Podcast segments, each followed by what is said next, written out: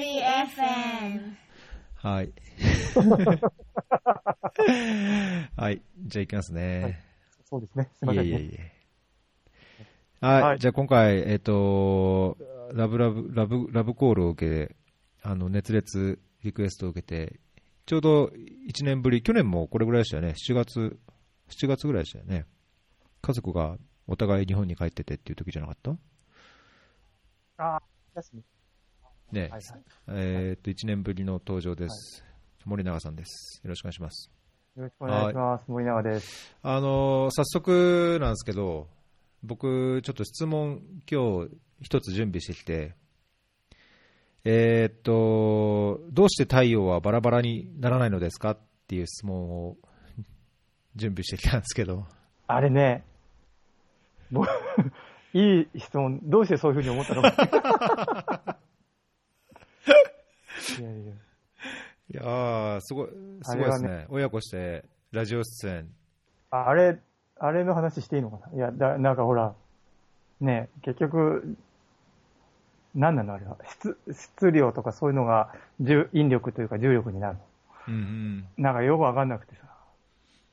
それを聞かれたけど、弾けるわけでしょ？どうしてなんだろうね。そう言われると、えどいや、どうしてなんだろうと思って。先生が言うには、だから、はこう、バーンと広がる力うん。と、重さ、すごい重いから、こうなんか引きつける力が均衡してるから形になってるみたいなことを言ってああ、そういう回答だったんですね。そういう回あ、聞いてないんだあ聞いてない、あ聞いてない。聞聞けないでしょ、エチオピアじゃ。答あ、そうかえ？ラジルラジルで聞けるじゃん、ラジルラジあル。、そうなの？多分。おうんこれ録音っていうか、アーカイブで聞けるんですか？じゃあ。ラジルラジルっていうので。一週間後ぐらいに出るっていうあ話みたい、ロッあの、ライブじゃないんだ。ライえっと、ライブも、今えっと、ネットでも配信しててうん、その時、その時であれば多分聞け聞けたのかな。おー、あ、そうなんだ。うんじゃあちょっと調べてみますよ。いや、いいです、そんな。なんかだいぶしっかりとした対応。僕はなんかこう、書き回してくれるのかなと思ってちょっと期待したんですけど。ああ、そうそうそうそうそうね。全然わかりませんって、こう、分かったかな、全然わかりませんって言って、こうね、なるかなと思ったら意外とすんなり、さらっと終わっちゃって。いやいや、もうちょっと突っ込んでくれないとな、お父さん的にもよくわかんないって思いながら。えー、いや、まあね、聞いてる人は何の話してるかわからないかもしれないですけど、まあラジオに出たっていうことですよね。子供科学、なんちゃら、相談室。うんうんあの、よくや夏に夏休みやってる、あれに、ね次男が質問したところ、ちゃんと放送されてというか、放送中に電話が来て。はい。そうかそうか。じゃあちょっと聞いてみますね、それ。はい。お願いします。はい。で、じゃあ本題にですけど、あのーい、くつかというか、二つ大きなリクエストが来てて、はい。その自然環境とかの話と、はい。あと仕事において現地職員とどういうふうにやられてるか、まあ今ね、今、日本に退避しちゃってるけど、まあ、どういうふうにやってるかっていう質問が来てまして、はい。今はまだ、あれですか？あ九州の方にいるんですか？はい。福岡です。おう。もうそこを家と住みかとしたんですか？うーん、になりそうですけど、まだ、えっと、民泊みたいのを続けていて、まあ今日も、えっと、何ですか。家を借りるために見に行ってきましたけど、不動産を。なかなか人気で、あの、いい、いい物件は本当2、3日で決まっちゃうみたいな感じで、未だに決まらず。えーじゃあ、借家っていうか借りてる家で。借家、今民泊です、まだ。あ、まあ、みんなで借家をそうんそうそうそう。借家を借りるために今一生懸命不動産屋に通っているというか、不動産屋のページを毎日見て、いいのがあったら連絡してみたいあ、そうなんですね。な。はい。そうなんです。そっか。じゃあ、エチオピアにも、まだ、まあ、仕事は戻れないと。えっと、任期が10月頭なので、うん。早く戻りたいんですけど、うん。何もできないので、いろいろ、いろいろな事情から。やっぱり遠隔でやるのは厳しいですね。うん。はい。なので、戻れるなら、も戻しても、戻ってもいいなら戻りたいですね。明日の飛行機にでも乗って。まあ、そうだよ、そうだよね。まあ、エチオピアもちょっと状況はあんまりよろしくないし、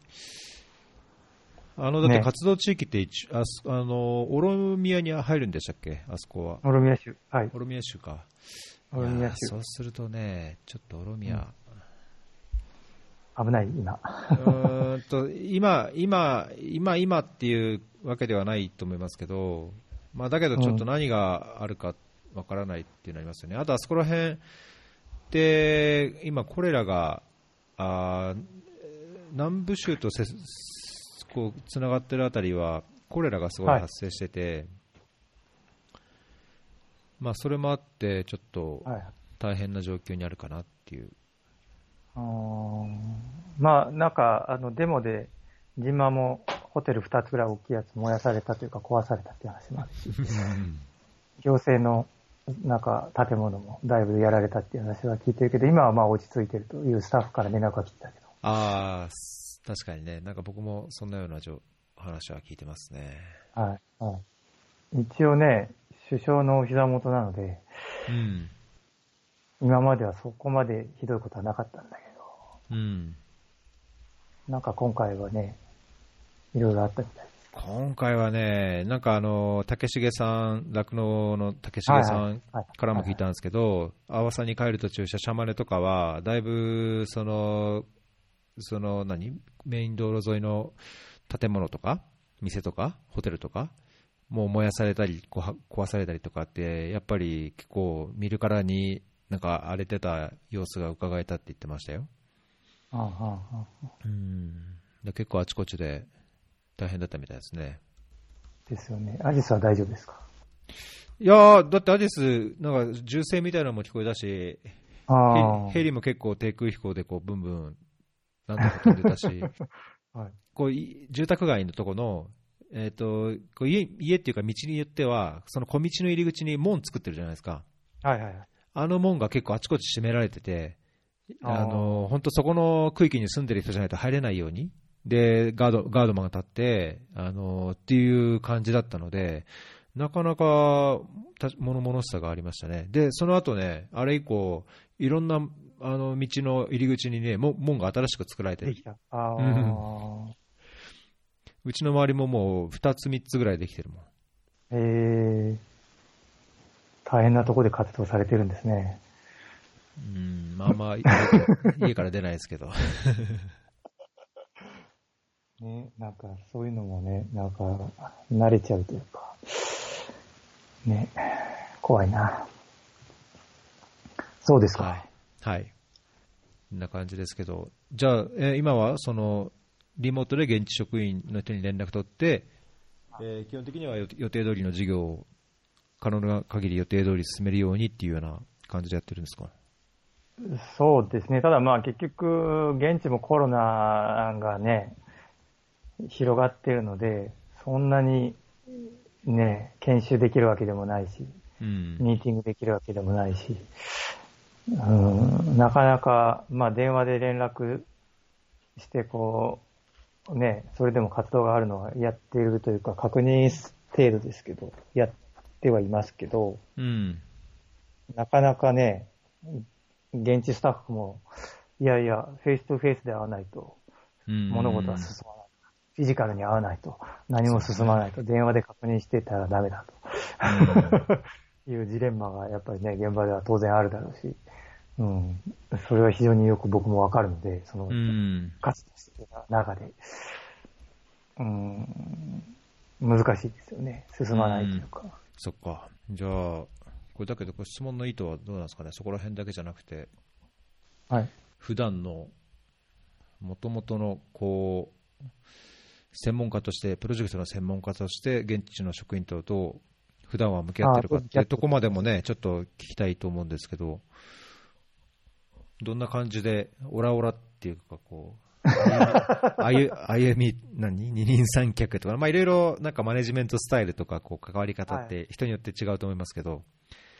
まあなんかこの前の話だとね、その子供に伝えるにも、こう、いこうし叱ってても、そのメッセージが、ななんでしたっけ、伝わるようにこう言葉をやんないとってね。自分が発して、思って発してるのと相手が受け入れるのは違うっていう話と、まあ、あとはどうしたらこの人が分かるのかっていうのは、こういろいろ試すっていう話ですよね。きっと多分そこから派生した現地職員とどう向き合っているかうんっ。ていう質問なんだろうなと思ったんですけど、うん。立場からいくと、まあ、なんですかね、一応管理職的な立場じゃないですか、そのじ現地の従業員、従業員というか、えっ、と、スタッフをを使う立場そうね。で入って、まあ、あとは状況としては、プロジェクトはもう十何年、そのフェーズ、今3で十何年やってきたプロジェクトの、えー最終段階で、あと、僕が入った時点であと残り2年とかで、えー完全にエチオピア側が回せるように引き渡すっていう時期に入りましたと。うん。で、まあ、スタッフは、えっと、その時で5人？今は、ちょっと減りましたけど、一番多くて、えー、8人かな ?9 人かな、うん。うん。いたんです。ぐらいでしたけど、まあ、まあ、皆さんもう慣れ、慣れたというか、ね、15年もやったら10年とか、10年超えるような人たちがいっぱいいて、うん。あまあ僕よりは若いですけど、年齢的には。なんで、まあ彼らの方がよく知ってると。現場のことは。っていうのもあって、まあ、もともとなんですかね、僕の性格もあるけど、最初はまあ観察するというか、彼ら、何を言わなくても彼らは、こう、毎年やってることは回せるので、とりあえずまあ、えっと、じゃあ、どう、何やってんの？みたいな年間スケジュールとかそういうのから含めて、こう、えー向こうから話を、ブリーフィングを受けて、じゃあやってくれって言って、一緒にくっついてって見て、観察から入るというか、ですかね。で、まあ、なんですかね。その中から、まあ、改善点というか、こうしたらいいんじゃないっていうところを見つけたら、こう、一応提案するというか、こちらからこう、ここはこうした方がいいんじゃないっていう話を、こう、話し合いをしつつ、こう、うん、進めていくと。で、まあ、あとは、なんですかね。やっぱり彼らの方が結局、全く違うことを始めるというか、こう、引き渡すためにこういうことしたらいいんじゃないみたいな話をすると、まあ、そうしたら住民はどういう反応をするんじゃないみたいなのとかも返ってくるので、それでこう、内部でやり取りして、まあ、あとはまあ、じゃあ、お前だったらどうするんだみたいなのも聞いたりとかしながら、こう、やり方を進めて変えていく感じですかね。で、まあ一番感じたのはやっぱりなんですかね、そのプロジェクト終了に向けて彼らの役割というか、なんです、なんて言ったらいいんですかね。彼ら自身ももうプロジェクトで長くやってきているから、その活動の一部になっているというか、彼らがいないと回らないような仕組みにはなっている。うん。彼らが、まあ、言い方悪いですけど、彼らが回してるというか、彼らが結構中心的な役割になってるけど、いや、それじゃあ、ね、えー彼らもエチオピア人だけど、プロジェクトが終わったら彼らの給料は出ないわけだから、彼らいなくなるわけじゃないですか。うん。だから、彼らの立ち位置っていうのを、まあ、まず明確化したのは大きかったのかなと思って、その、君たちはプロジェクトとともにいなくなる。僕らはなんか、ね、ん期間が来たら日本に帰るというか、いなくなるのは明白だけど、君たちもここに住んでるかもしれないけど、いなくなるんだよっていう話から入って、だから、あの、なんだろうな、思ったのは、あの、な知的財産じゃないですけど、コネクションとかそういうなんかこうね、プロジェクトのこれまでのこう、蓄積とかそういうのも彼らの中に入ってて、彼らはそれを財産だと思ってるというか、うん。ね、それを持ってるから俺はこの給料もらえるみたいなところもあるので、なかなかそれって、じゃあいなくなるんだから全部渡せよって言っても、うまくいかないというか、素直にうんとは言わなかったですけど、うん、なんかありますか？そこ。いや、あのーそのいや処方というかね、そのなんだいわゆる参加型的な一緒にこう膝を突き合わせてっていうようなイメージはすごいわかるんですけど、なんかやっぱりそのジレンマとしてあってもああるのかなと思うのは、例えばプロジェクトっていう限りはその目標があって達成すべきいろんな指標があって。で、ね、決められた期間の中でそれをやらなくちゃいけないっていうのがやっぱプロジェクトじゃないですか。で、その中にも長く以前から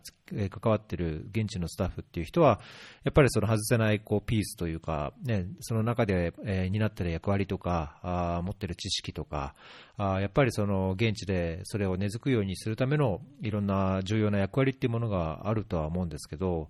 なんかその関わってもう欠かせないスタッフっていうのも同じようにやっぱりそのプロジェクトの目標とか、あまあなんだろう PDM で言えばその上位目標とかプロジェクト目標みたいなものとか、あと指標とか、そういうものについても同じようなあこうレベルでっていうかあ、同じ認識を持たれていて、むしろそのそれを達成するために、いろいろやっぱり細かいところでやり方とか、現地、まあ、その農民の方とか、受益者の方のとのこう関わり方っていう点で、いろいろ微調整があるみたいな、そんなような感じなんですか？いやー、ちょっとね、僕が感じ、感じたのは、なん、なんですか？いや、まあ、だから、えっと、わかりやすく、わかりやすく言うとっていうか、まあ結局、ほら、僕のとこに関して言えば、コーヒーの活動があって、うん、で、まあ、出さなきゃ、毎年毎年こう同じサイクルで出さなきゃいけないというか、コーヒーを出荷してるっていう仕組みがもう出来上がっていて、で、それを淡々とこう、プロジェクトスタッフが回していたと、まあ、とも当然その、えっと、カウンターパートの人たちも一緒に入ってやってますけど、淡々とこう、回している一部になっていたので、まあ、前のプロジェクトの最後にもそういう話題が出たみたいですけど、うん、要は、その、ローカル、うちが、プロジェクトが雇ってるローカルスタッフが、そのままカウンターパートの期間に入れば、このまま回るんじゃないかと言われる感じにはなってた、なってはいるんですよ。ただ、まあ、なんだろう、プロジェクトあって回る、その要は予算、予算、大きな予算の部分ですけど、うん。うん。っていう形になっていたので、いや、これだと終わったらこれ、君たちも含めていなくなるよねっていうんで、まあ、単純に言うと、その一つの大きい話としては、まあ彼らがそのまま現地の職員として、まあそのカウンターパートになってたところに入るっていうのは一つの出口の一つであったんですけど、うん、なかなか、なんだろうな、えっと、僕が感じたのは、あの、PDM の書き方なのかなと思ったん、というか、うん、その結局、PDM ってこう、な、作り的には、あの、日本側とエチオピア側で一緒にこれをやります。うんうん。で、これができてこうなったらこうなりますっていう話になってるんじゃないですか、プロジェクトの中で。そうですよね。うん。うん。でも、え、でもこれどっかで引き継がないとダメな、一緒にやってては回るけど、一緒じゃなくなる日が、その特にその最後、引き渡すところだったのもあるのかもしれないけど、引き渡すっていうところがないまま、このまま最後まで走ってったら、いや、それはもちろんプロジェクト中はそれで回るけど、え、その先どうするのっていうのが、うん。なんか。そうですよね。はい。その辺って、どうなんですかねって聞くのもおかしいですけど、他のプロジェクトはちゃんと引き継ぐとかそういうのまで活動に入ってるんですかね？いや、だけどその引き継ぐを含めて、あの、なんだろう、その能力強化とか、ね、研修があったりするもんだと思うので、はい、僕が昔関わってたプロジェクトは、やっぱり、まあ、結果的になんかね、フェーズ3ぐらいまで行ったんですよ。僕、はいはい、最初に立ち上げて、フェーズ2の途中までやって、フェーズ3までなんか、その後の結局行ったらしいんですけど、なんか僕自身はそのフェーズをまず増や続けていくこと自体に違和感があって、できればもう僕はその最初のフェーズでちゃんと成果を出して根付かせて終わらせたかったんですね。で、はい、そういう、少なくとも僕はそういうふうに考える方なので、やっぱりそのやっていく中で、いや、成果はその指標をじゃ満たせばいいかっていうと、そういうわけじゃないと思うし、その最終的にこれが本当に、ね、意味ある制度で、あるいはこうやり方で、本当に効果が出るというふうなことが、事業の中でもちゃんと示せるんであれば、それがこう日本人がいなかろうが、JICA っていうかその、その予算が外から入ってこなくても、回るようにやっぱ最初からこう仕組み作りをしていかなきゃ何も続かないと思うんですよね。うん、うん、だから、なんかその引き渡しっていうのは、もう最初に始まった時点から、やっぱその引き渡し、フェーズアウトをどうしていくかっていうのは、やっぱデザインに考えられるべきじゃないかと思いますけどね。はい、ありがとうございます。そうなんですね。あって叱るべき。いや、だから結局多分そこは一応あったというか、まあ、あるにはあるというか、まあ、その要は、えっと、仕組みが回っていた中できちんと、まあ、その、カウンターパートと言われる組織に対してもお金はある程度落ちていて、それをまあ、森林保全に使うみたいな形にはなってはいるんですけど、まあ、お金は落ちてるけど、森林保全には回してなかったというか、うん、そこになんか、なんですかね、あの、仮説が崩れる要因があったのかもしれないですけど、まあ、現地はだから、まあ、言えば、一応お金が入ってくるから、そういうふうにこう、頑張る。で、えっ、ー、と、コーヒーもちゃんと売り先があるから回る。回さないとまずい。で、回ってるけど、カウンターパートがボトルネックと言い切っちゃうとなんかあれですけど、まあ彼らにとってそんなにそのインセンティブはなかったというか、まあお金が入ってきたからその担当の職員がね、給料、ボーナス出るかって言ったらそうでもないし、で、組織としても大した、まあ、組織としたら、そのお金がビビたるもんだったのかわかんないですけど、もう入ってるけど、なんか、僕が入った時点で入ってるけど、何もそれが自然、森林保全に回ってないと。そうした場合に、その、さっき言ったように、その、まあ、観察から始まって、で、まあ、提案もしつつ、相手のご意見を聞きつつ、現地のやっぱりそのいろんな、まあ、慣習とかね、いろんなこうしししがらみもあるでしょうし、その中で、そのまあ、質問にもある通り、そういう現地の職員とかと、事業をこうフェーズアウトに向けてど、どんなような、どの接し方というか、こどういうふうに今、最終的にしようとしてる感じなんですか？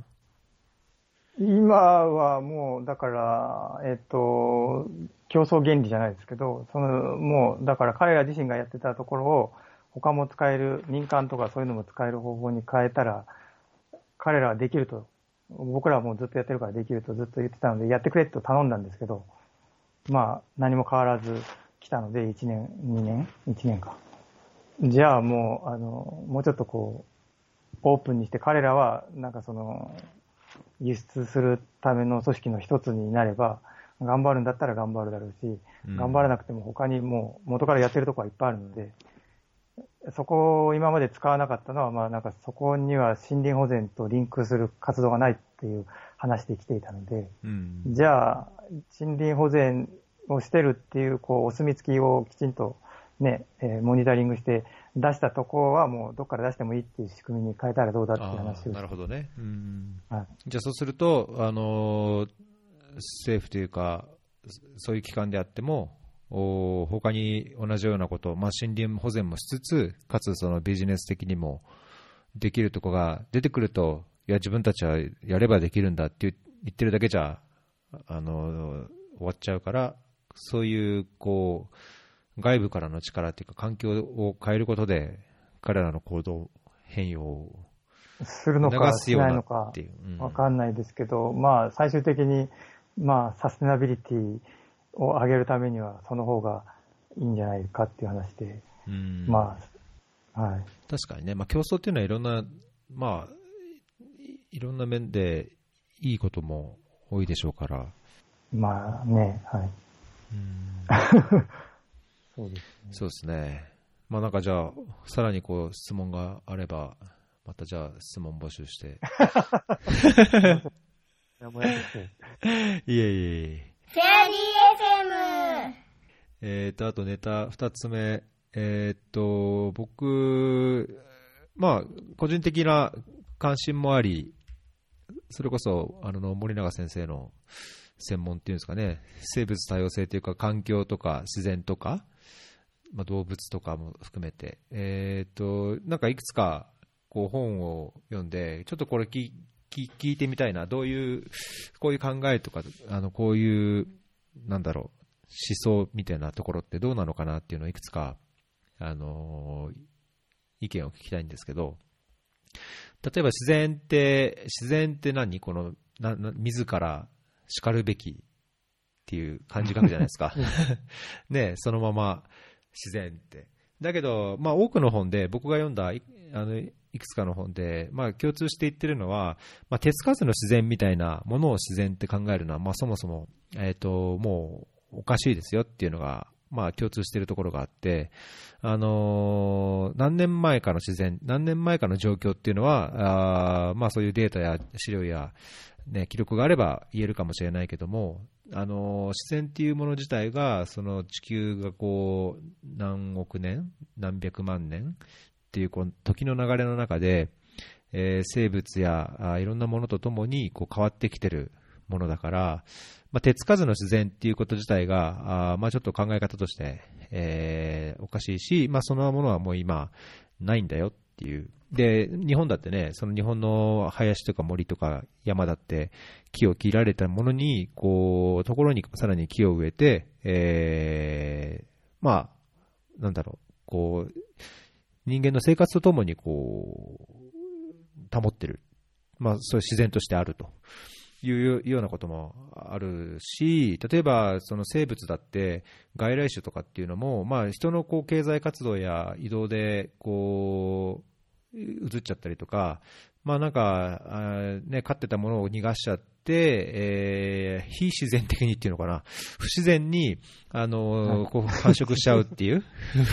のはあるけども、だけどまあそういう種っていうのもいろいろこう移っていって、まあその中で、あの、その環境に適応していくと、まあ、それは在来種であっても、外来種が来ることで、さらにそこに適応して、えー、こう生存していく、まあ、そういうのも含めてやっぱり自然なんだ。っっていうのが多かったんですね。まあ、だから、だからといって、えー、こそれをこう人間が生活していくために必要だからといって、えー、あるものを壊すとか、あるいはその都合によって、えー、外来種を持ち込んで、なんかこう環境を恣意的にというか、故意に、え極端に変えてしまうっていうのは、あのいいとは言えないと思うんですけど、まあ、ただ今ある状況からまあスタートせざるを得ない、まあ、要はその昔あった自然を取り戻そうっていうよりも、今ある状況を少なくとも保っていこう、保全していこう、あの残して残すようにしようと、その多様性をどうにか保とうと、故意に破壊するようなことをしないようにしようっていうのが、まあ、なんかこう、いろいろ読んでて、一番のこう大切なエッセンスなのかなと。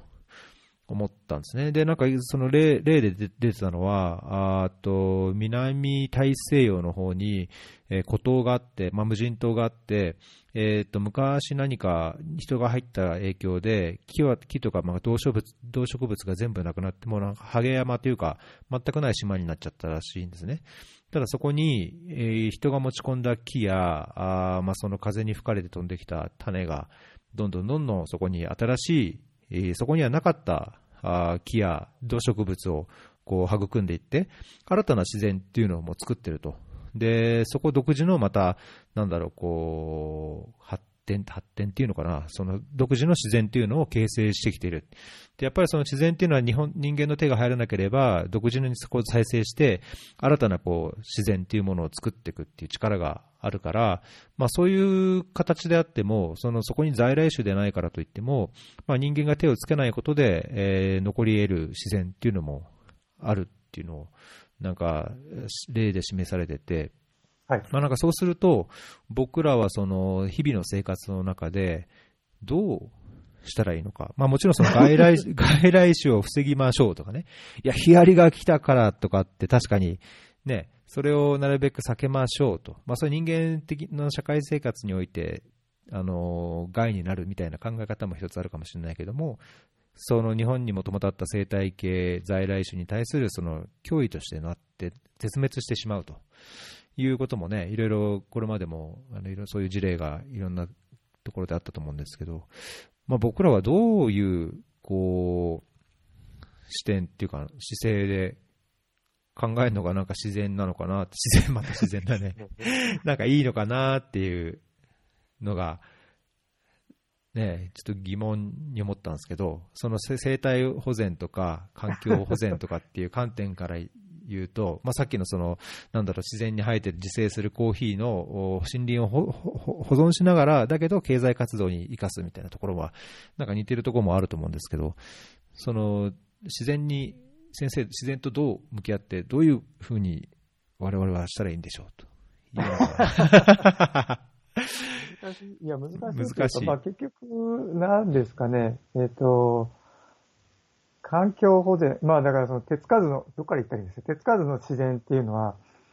まあないって言われた、その厳密に言ったらないっていう話だ。あの本ね、ちょっと僕も全部読んでないですけど、なんかサンプルで見ましたけど、いや、確かにそうでしょうと。で、ただまあなんかあの、ネットフリックスとかのああいうのでもね、なんか、アウアプラネット、ああいうので、こう素晴らしいの出てて、ああいうの大好きなんで僕、うん。なんか、ね、紹介されて見たらもう、いつまでも見ちゃいそう。お、すごいなと思って、確かにすごいなっていうのはいっぱいあって、まあ、それが貴重だっていうのも、それも否定しないし、うん。で、じゃあそれだけ守ってりゃいいのかっていうのも違うし、で、何ですかね。まず環境って何かっていうところから入るのかな。その要は自然とか環境っていううん結局最終的にその何をしたいのかっていう目的があってそれのための手段なわけじゃないですか。うんで、極論から言うと、うんと、自然っていう言葉も別に我々人間が後でん定義するために作った言葉、言葉なんてみんなそうだと僕は思ってるので、はいはいはいはい。うん定義なだけだって、誰かが自然ってこういうものですって言って、こう今回ここで喋る中での自然っていうのはこういうてこういうものですっていう定義すればそれで、で、済んでしまうんですけど、なんかうん今回の話だとまあそういうことじゃないじゃないですか。まあ今回のテーマがね。うん。で、なんですかね、その定義次第というか目的次第でまあ何をしたらいいのかっていうのは変わっていくと思うんですけど、今言っている環境保全とか自然環境保全とかそういうのって、やっぱり全部最終的には我々人類というものが、まあ子供とか孫とかその先の世代まで安定してこう地球で生きていくために、まあ、えっ、と、やりましょうっていうのが自然環境保全の一番元というか、うん。なのかなと僕は理解してるんですよ。うんうんうんじゃなかったら、もう好き勝手やって、あのね、えあの、なんかこう、もうやりたいようにみんながやって、やっていって、こう、要は人間だって一種じゃないですか。地球の中にいる。うんホモサピエンスも。それがや、やりたい放題やって、最終的に自分たちで生きていける環境がなくなって人口がすごい減ってとかいうのも別に地球っていう、こう、大きな中で見たら、まあ、一つの現象なだけであって、そこからまた多分違う種類が増えてくるのか、その人間が、に生き残った人間がこう頑張って、また増えていくのかはわかんないですけど、うんでも、だったら、言うんであれば、その別にもう、えねえ、なんて言ったらいいのね、環境保全なんかする必要ないし、ねみんなやりたい放題やって、ううんんうん。だけど、えじゃあそれでいいんですかっていうと、ねえ、いいっていう人の方が少ないような気がするんですよね。うんうんで、だからこそか自然環境保全っていう概念が生まれて、なんかその象徴として多分手つかずの自然みたいな、ああいうのが美しいのがあって、これが侵されていますみたいな、よくあの、ね、なんか氷山、氷山というかね、あの、氷河がこう崩れるみたいなのとか映像出てきたりとか、ね、で、白熊がどうの、白熊？うん、白熊がどうのとか、えそういうのをね、ペンギンがどうのとかいうのをいっぱいやってますけど、あれは本当にもうなんか、象徴的な、わかりやすい映像というか、わかりやすいもんね。うん。うん。みビジュアル的に見て、あ、こんなことが僕らと関係ないと思ってたのが、こう、うん。自分たちがね、例えば温室効果ガス、CO2 とかいっぱいたくさん出して、こう、地球が温暖化してとか、で、今、もう、そんなこと説明しなくてもね、実際、こう、いろんなところで災害が起きたりとかして、環境が変わってきてる、うん気候が変化してきてるっていうのが起こっているので、まあ、それの、あの、ビデオというか、美しいのは美しいで撮っといていいんですけど、あれの役目はだいぶ終わってきたのかなっていう気がしますけど、うん実際問題繋がってて、自然と。昔は多分人間がやりたい放題しても、それを上回るだけの、ね、環環境の、こう、収容力というか、うん修復するだけのものがあったのが、どんどんこう人間が発展してきて、人口が増えて、みんなやりたい放題やって、で、それが今、こう、短期的ではなく、長期的に蓄積したものがもう来てるから、あの、ね、世界的にどうにかせせにゃいかんっていう話になってんだと思うんですけど、うん。うんなので、まあ、自然環境保全って言ったときに最終目標は多分人間っていう種が将来的にもこう安定してここに持続的に地球に住んでいく。ためにやれることをしましょうっていうので、それが何をしたら、我々何をしたらいいんだって言われると、まあ、まずは繋がってんだなっていうのを自覚するのと、もうかなりやばいぞっていうのを自覚することなんですね。うん、まあ確かにね。いや、なんかそこは、あの、多分、こう似たような考え、まあ、僕もイメージ持ってるんですけど、例えばそのつながってると言って、えーとまあ、人間のその経済活動、社会生活のこう営み方によって、はい、えー、気候変動っていうのが、まああまあ、加速してるっていうか、まあ、通常、ね、地球ってそもそもその氷河期があったりとか、えー、自然のこう、長もっと長期的なスパンというかサイクルの中で、えー、自然にこう気候変動というのは起きてたっていうのは、まあ、周知の事実だし、あの気候が変動して、それによってこう自然環境やその種が失われる種があるっていうのは、まあ、これまでも多分人間の力と関係ないところでも繰り返されてきたわけじゃないですか。はい、まあ、だから、そこは、あのまあ、なんだろうな、あんまりこうセンチメンタルになりすぎるのもどうかなっていうのは一方ではあるんですが、例えばさっき言ったように、その、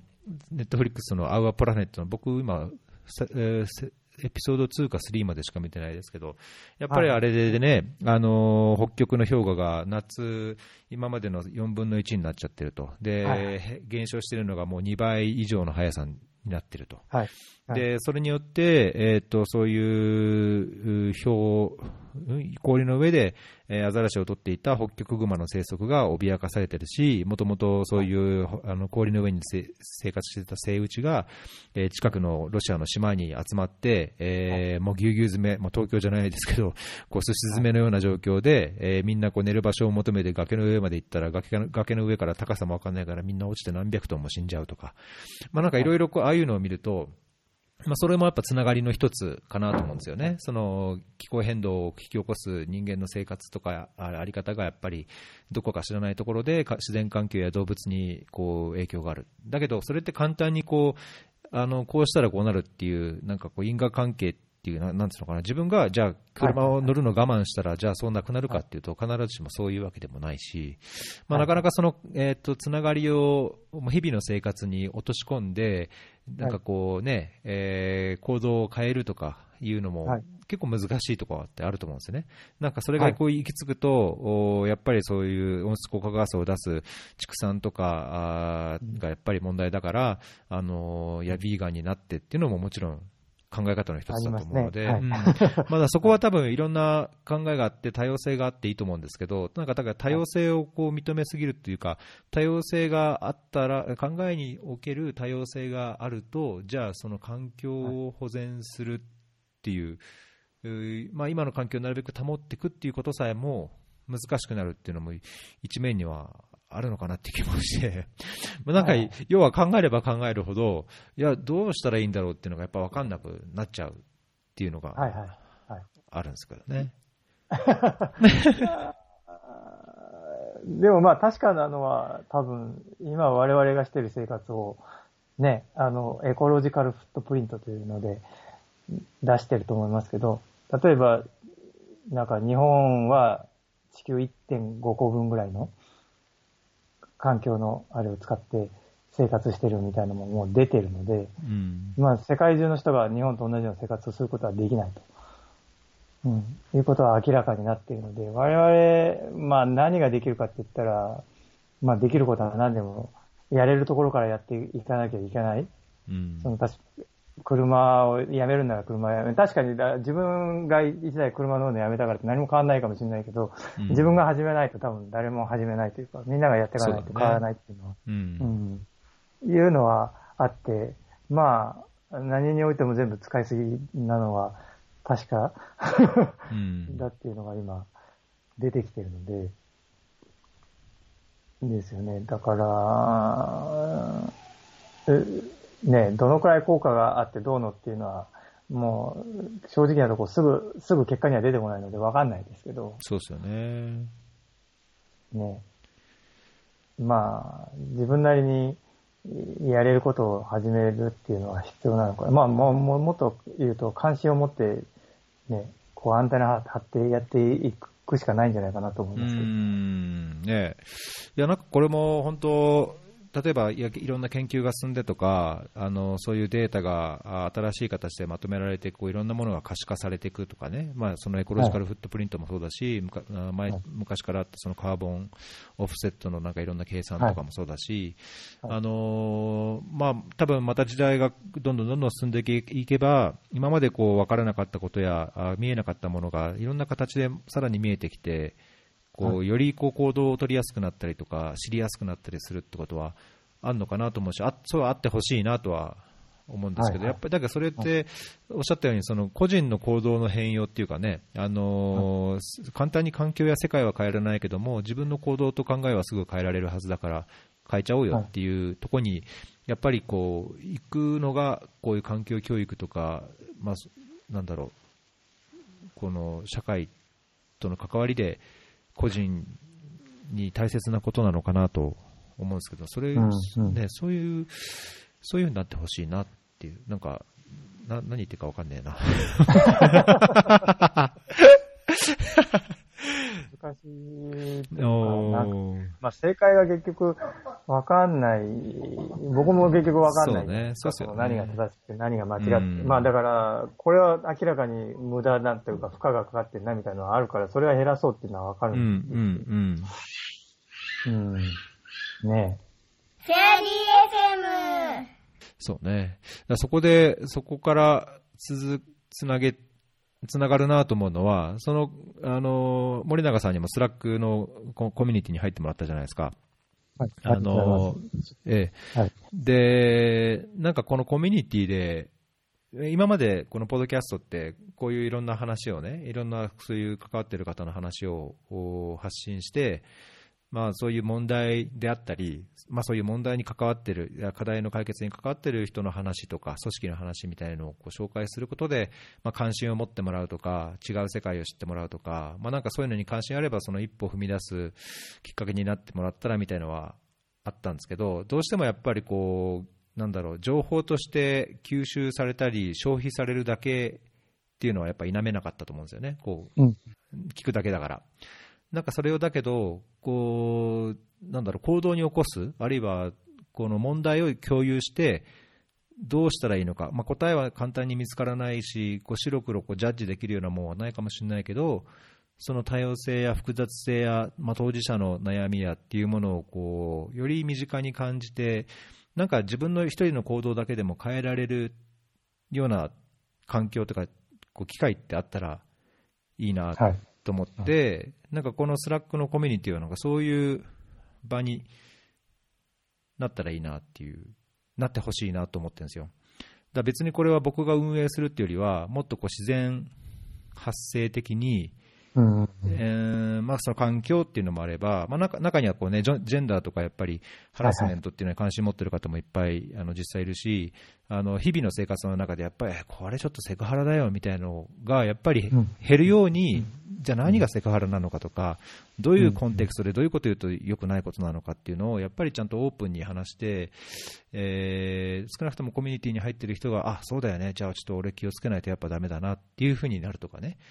なんかそういう、こう、少し、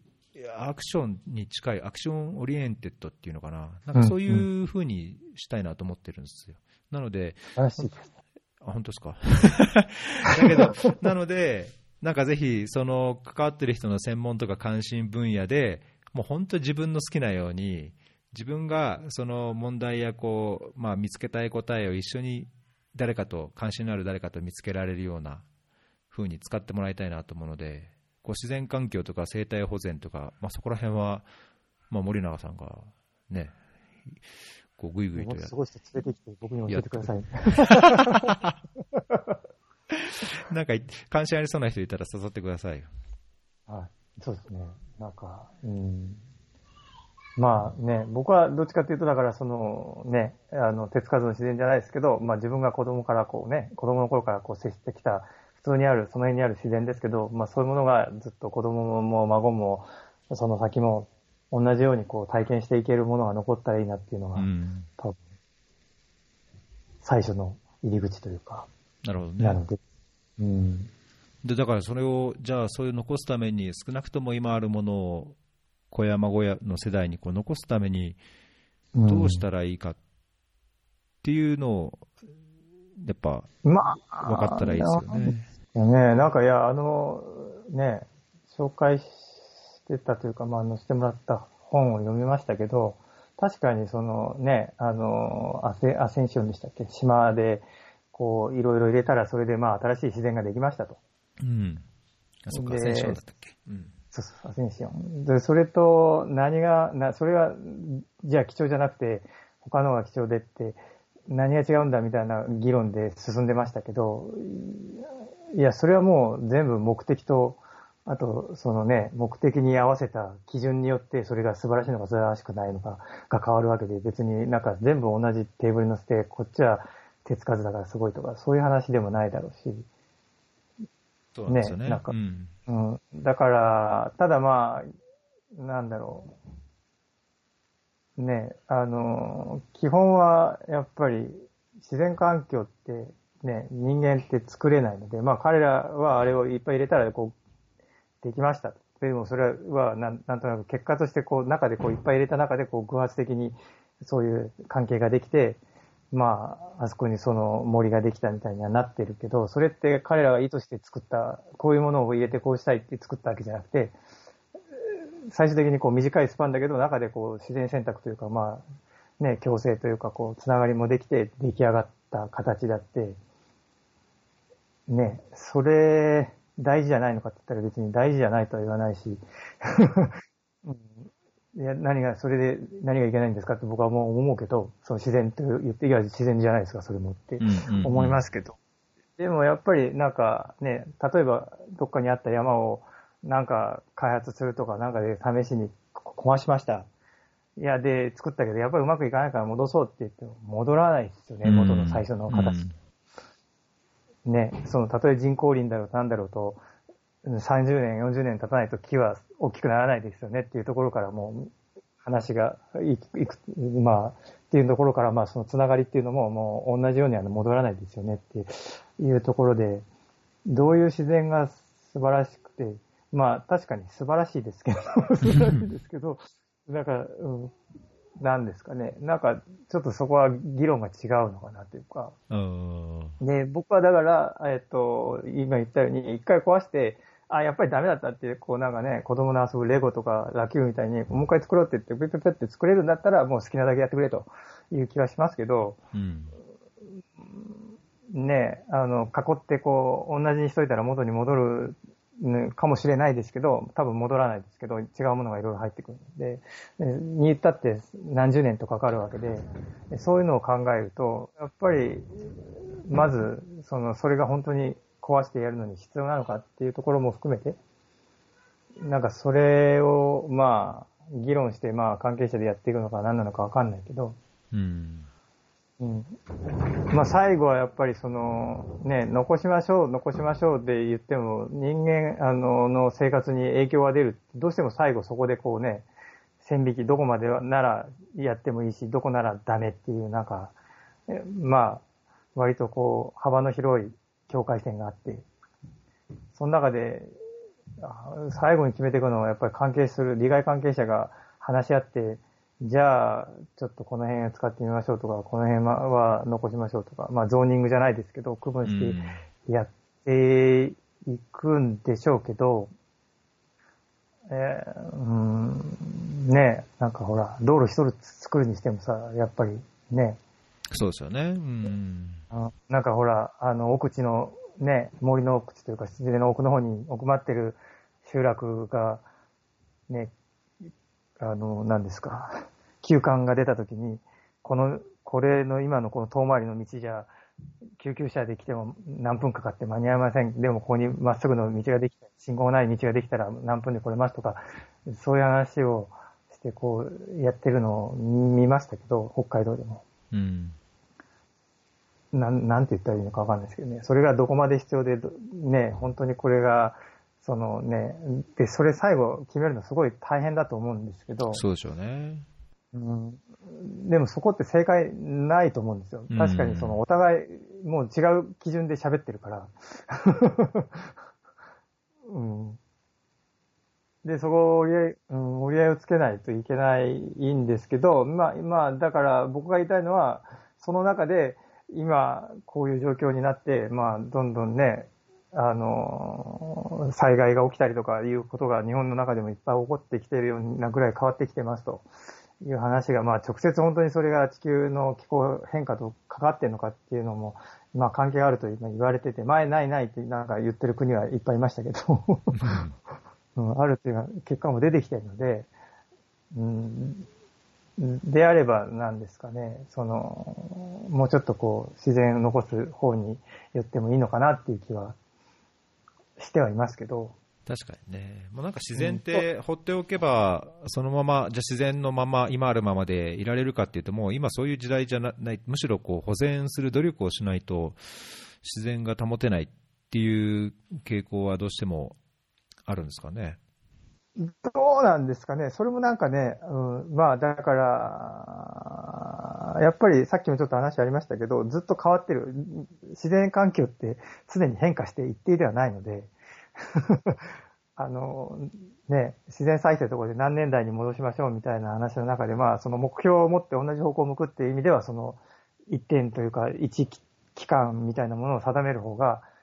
まあ議論をするときにはやりやすいとは思うんですけど、まあね。いや、だからむしろその、いや、いやその保全っていうのは、その、い今の状態を保つっていう意味じゃなくて、その変わっていく、自然にこう変化していくっていうものは、もちろん、ね、あの、自然の一部としてあっていいと思うんですけど、た例えばそこにその開発の手が入らないようにするとか、えー何かそこの自然を生かした、なんだろう、こう、商業利用っていうものに対して、えーもう少しその今の状態をよりよく保つために、そういう経済活動の手が伸びないようにするっていう意味でのこう保全っていうのかな。なんかそれ関連して、あの、これいいですよっていう、あの、小ノートにも書きましたけど、あの、き奇跡の自然の守り方っていう、あのはいはいはい、なんか三浦半島の小網代の谷っていう、日本で唯一、その流域、最初から最後、海まで、流域全体があー保全された奇跡の谷っていうのがあって、まあ、これもなんか昔、えっ、と、何年代ぐらいかな、あ昭和の頃に、やっぱりその都市開発計画の中で、えー市街市街地化が進んで、で同時にそのゴルフ場開発みたいな話が出てきたけども、まあ、やっぱりそういうあの市民団体等がその保全のための努力をして、えー結果的に、えーその上流から、えー下流まで、流域全体にいろんなまあ生物の多様性があって、まあ、ホタルも入れてとか、で同時にそういう自然をこう見るために、えー自然を壊さない形でこう散策できるような道を作ったり、いうようなやっぱり努力をしないしないと、なんかどうしても、そのまあ多分そのその流域の中でも、この何十年かでいろいろ多分変わってると思うんですよね、新しいいやカニが来るようになったとか、新しいこういう動物がやっぱ来たとか、そういう変化はやっぱり自然の一部としてあってあるんでしょうけど、まあ、ただそこの流域をこう、何、えー下手な経済開発、さっきおっしゃったような、その、えーいや失敗したからもうこれダメ、やめようって言っても、こう簡単に戻らないようなあ経済開発の手から守るっていう意味でのこう保全を、やっぱ努力をもう何十年もしてるっていうのを見ると、うん、まあ、やっぱそういう意識と努力っていうのは、ある程度しないと、まあ、何らかのこう、自然っていうものは保たれないのかなと思っちゃう気がしますよね。そうですね。なんか、やっぱり、前にもで言いましたけど、身近な裏山じゃないですけど、で、うんその人にとっては身近なものだから、取っても別にずっとあるものというか、はいはいはいはい。で、なんか、経済活動とかって、なんかほら、山でタダで取ってきたやつを、こう、なんかして売ったら、お金になってっていうのが、こう、ね、だんだん大きくなって、こう、なんか、うん作ったりっていうのに始まってっていうか、うんそうね、畑にしてとか、うん。切り開い畑にしててとか、うん。で、無尽蔵にあるものだったのが、まだ多分そこの、もう無尽蔵じゃないんですけどっていうところの切り替えができてないというか、うん、なんかそういう印象が多いというか、僕が喋ってると、そういう人とこに行って、勝手に戻ってくるだろうみたいな感じですよね。いや、だからなんか、ね、身近にやっぱりもっと話されて、なんかもう少しこうこういうのも普段のさ会話ではい、いろんなこう意見があって、いろんなしこう関わり方がああるべきなんだろうから、そうですね。ね、全く違うのがあってもいいと思うんですよね、まあ、もちろん本当か、まあ、何もかも破壊してしまうようなあれだとあの反発は強いでしょうけど、あなんですかね。いや、だから、ね、あの、目的が、最終目的が人類がその生き続けていくというか、存続、繁栄していくっていうところにある時点で、まあ、制限はかなり大きくなっているというか、その制限がですね、かなと。それが本当に取っ払って、もうみんな好き勝手やればいいって言ったら、もうそれは多様性だよと。僕はもう、極論ですけどね。いや、それもそれでありだけど、まあ、え、普通に考えたらどうなるかわかりますよね、みたいな気がしますよ。そうね、まあ、そのつながりもね、えっと関係なさそうだけどこう、種が多様にあるからこそ人間もこう地球でこう生活できるとか、こうね、例えばその動植物をこう食料としてあの得るにも多様性があるからこそこうそういうのができる、まあ、全てが全てね栽培で栽培でこう家畜にしてっていうんだとまたいや家畜にすりゃいいんだよとかって言われちゃうとまたあれですけど、なんか、そういう話も昔したことありますけど、そのなんか、要はだから全部が人間が管理できるようにすればいいんじゃないのって、ね、極論ですけど、うん。まあ、いう話をしてる人もいたけど、うん。いや、でもね、その、やっぱり自然災害も含め、病気も含め、いろんなことが起こる中で、リスクヘッジじゃないけど、ね、いろんな種類があるから、この、このタイプはやら、これの病気にはやられるけど、こっちは強かったとか、このタイプは日照りに強いけど、こっちはなんかね、弱かったとか、いろんなものがあるから、最終的にこう、バランスをとってるというか、いうものを信じてるので、うんうんだから、ね、管理しきれないと思うし、うん、なんか、なんて言ったらいいかわかんないですけど。おーいフェリー FM。なるほどね。いや、だけど、まあ、そ難しいな。だけど、そうね、なんか分かったようで分かんないところがまたいつも残るんだけど、その分かんないっていうのは、いや、そのなんかね、ぜイメージというか、考え方というか、方向性みたいなところでは、うん、なんかあるんだけど、じゃあ日々の生活で自分はどういう接し方というか、そのスタンスっていうのかな、ポリシーっていうのか、あれを持つのがいいのかっていうところがいつもなんか最終的な悩みっていうか、こう分かんないところですよね。いや、それはもうビーガンになって、いや動物、そのか畜産をなんとか、いや食あのね、穀物の過剰生産とそういうのをっていうところまでやっぱり考えて行動するべきなのか、あるいはまあなるべく無駄のないようにしよう、まあ、そういう意識を持って問題ななんだっていうところを理解した上でやっていこうみたいなところでよしとするのか、なんかどういうふうなスタンスがなんか自分にとって心地がいいのかというか。そっか。うん、難しいですね。まあ、僕も別にビーガンじゃないですし。ね、ビーガンの人に責められたら何とも言えないですけど、確かにそのね、家畜はね、水も、水の問題でもそうですよね、うん家畜ってね、そうそうそううんうん。いろいろいっぱい出てきますよね。だから、うん、まあ、国として政策でやってみるのは面白いかもしれないです。けど。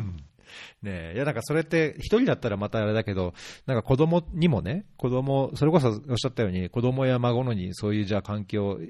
ね、あの住みやすいというか、自分が少なくとも慣れ親しんだものを残すっていう点においても、じゃあはい。子供に対して、なんだろう、いや、やっぱ豚肉はうまいよなって、豚肉、日本帰ったらとんかつでとかっていう、ところに、たまにふと、うん、それってその、こね、子供がこれから大きくなって、じゃあ子供から孫にとかなんとかっていう中で、どうなんだろうって、なんか、ね、答えもなんかよくわかんないし、そんな細かく調べてるわけでもないんだけども、まだ。そう。考えると、考えれば考えると、なんかもやもやと、あ、あ、あ、なんか先送り先送り、先送りみたいな感じで。そうそうそう。いやいや、間違いなく先送りしてるだけで。あのなんかほら、うん。ほら、あの、何でしたっけ？グレ、グレタさん。うん。グレタさんが最近もてはやされてますけど、彼女もそれをほら言ってるじゃないですか。うん自分たち宿題を放棄してるのに、そうね。子供に宿題しろって言うなみたいな。いや、そうだね。ごも、うんごもっともですと思いますけど、うーん、どうしたらいいのかって言われるとね。本当だよ。それが。まあでも、僕は、ねうん 自然環境保全とか、その自然好きの側から、こう、なんかポジティブにコメントするとしたら、まずまあ、うん。あの、関係を持つというか、自然環境に触れるというか、まあそういうところに行ってくださいっていうのはなんか一つアドバイスとして、うん。みんながね。うん。まず関心を持つというか、そういうところをこう、ね。うん、つながりを持ち続けるっていうのは一つ大事はいはい。なのかなっていう気は、その、すごい、ま、マイルドなあれですけど、うん うん、いうところはまずスタート地点としてというか、まあだから、見続けるというか、関係し続ければ変化もわかるだろうし、うん。やっぱりなんかちょっとつながりがないなっていうか、あまりに無関心すぎるとグレタさんも怒ってましたけど、はい。うーん。かなでもまあ確かにね、うん、肉食うな、肉食うなって言われて、まあでもなんか、食うなっていう話になったら食わないですけどね。だ自分で食う量を減らすかか。うん。考えます。すいません。いや、なんか、まあ、先送りはしてるのは事実としてこう認めざるを得ないところはありますけど、だけど、まあ、そうね、まあ、考えて、考えなきゃいけないんだろうなとは思いますよね。まあ、そのつながりをちゃんと感じて、リアルにこう感じるような努力もしなきゃいけないでしょうし。いやー、まあ、だけど楽しいな。そういうかん、そういうかん、そういう考え、考えをするとか話をするっていうのは僕は結構楽しいんですけどね。そうですか。なんかそういうの責められるとちょっと辛くなるなと思って。あ、そう？あ、すいません。あ、すいません。じゃあやります。みたいな。いやー、わかる。うん、わかる。なんかさ正論だから、正論だから、そうなんだよねそうだよね。わかりまうんす。そうです。はい。私が間違ってました、みたいな。そうね、自分の欲求と満足に結局、こう、負けててというか、そこだけやってて、正しいとしてんだ、お前は。ね、正しいと言してる、言ってることをやってないみたいな、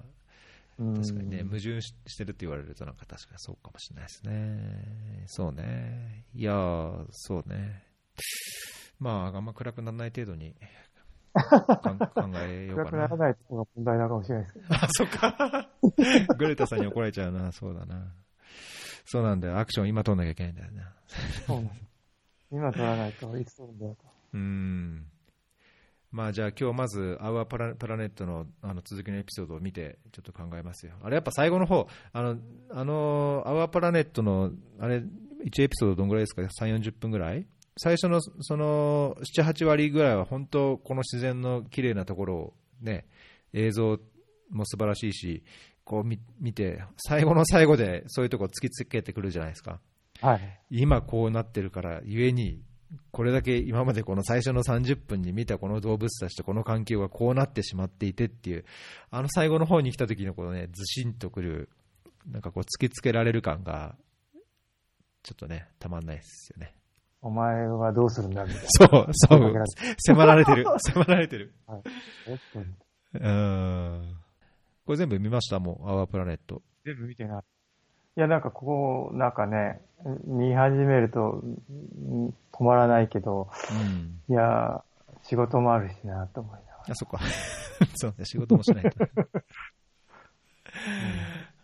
はい。まあ、他にも、なんかけ検索したらいくつかこういう環境系のがあって、まあ、どれがちょっと楽しいか、僕も時間見つけて見てみますけど、なんかおすすめあったらまた、おすすめとか出てくるじゃん、いっぱい。うんうわ、いっぱい出てくる。そうね、似たようなやつがね、じゃあ、そんなとこですかね、今日は。はい。じゃあちょっと最後に告知だけというか、あの、話の中にもちょっと出ましたけど、その、えっ、と、6月ぐらいからかな、その Slack でのコミュニティっていうのは今、あの活性化しようとしていて、えー、と話の中でも言った通り、まあ、今はまだこのなんだろう今まで配信したエピソードがそういう国際協力とか、ま、キャリアとかっていうのもあのよく触れてたので、ま、そういうのに関心があって情報収集したいなっていう方に多く参加いただいてるかなっていう印象はあるんですが、まあ、なんかイメージっていうかこう方向性としてはあのお話ししたように、なんかそこからこうアクションを取れる、まあ、もちろんなんか、ね、今後のキャリアを形成する上での何かこう糧として得られるものを得てほしいのはある一方で、まあ、もっとこう身近な日常生活の中で個々人がこうなんだろう、まあ、より良い環境、より良い社会とかフェアな社会みたいなのにこう一歩何かアクションを取れるようなこう action oriented なコミュニティにできたらな、まあ、そこにいろんな多様な意見や多様な関わり方や多様なバックグラウンドを持っている人があ来て、もう本当好き勝手、好きなようにやってもらえるようなとことこになるといいなっていうのを思ってて、えーまあ、それのこう申し込みのあの Google フォームのリンクをショーノートに貼っておきますので、ぜひ関心ある方は来て、えー、森永さんの教えを欲しいじゃないです。僕もてほしい。みんなで勉強しないといけない、ね。そうそう、一緒にね。はい、答えは誰も知らないですからね。そうそうそれがいいですよ、だけどやっぱりね。そう考える、こう、自分で調べて、考えて、こう、自分の考えを形成していくっていう、なんかプロセスってやっぱ、心地いいじゃないですか。ね、なんか環境ってなんか、ちょっともう古いのかもしれないですけど、順応的管理って、こう、やってみて、こう、変化を見て、それでこう、次のを変えていくというか、こう、対応していくみたいなのが昔からあるから、ね、まあ、そういうことじゃないですかね、んなんか。人それぞれもね、個々人もそういう考えてやってみて、あ、間違いだった、間違いを認めつつ、さらにこう、進んでいくみたいな。はい。うん。すみません。いいっすね。感じかね。はい。じゃあ、今日のゲストは森永さんでした。またじゃあ、1年後 ?1 年後でもいつでもいいです。はい。希望があればいつでも。はい。じゃあ、あの、ぜひ、熱いリクエストをまた お待ちしてます。はい。はい。ありがとうございました。またお願いします。はい、ありがとうございます。はい。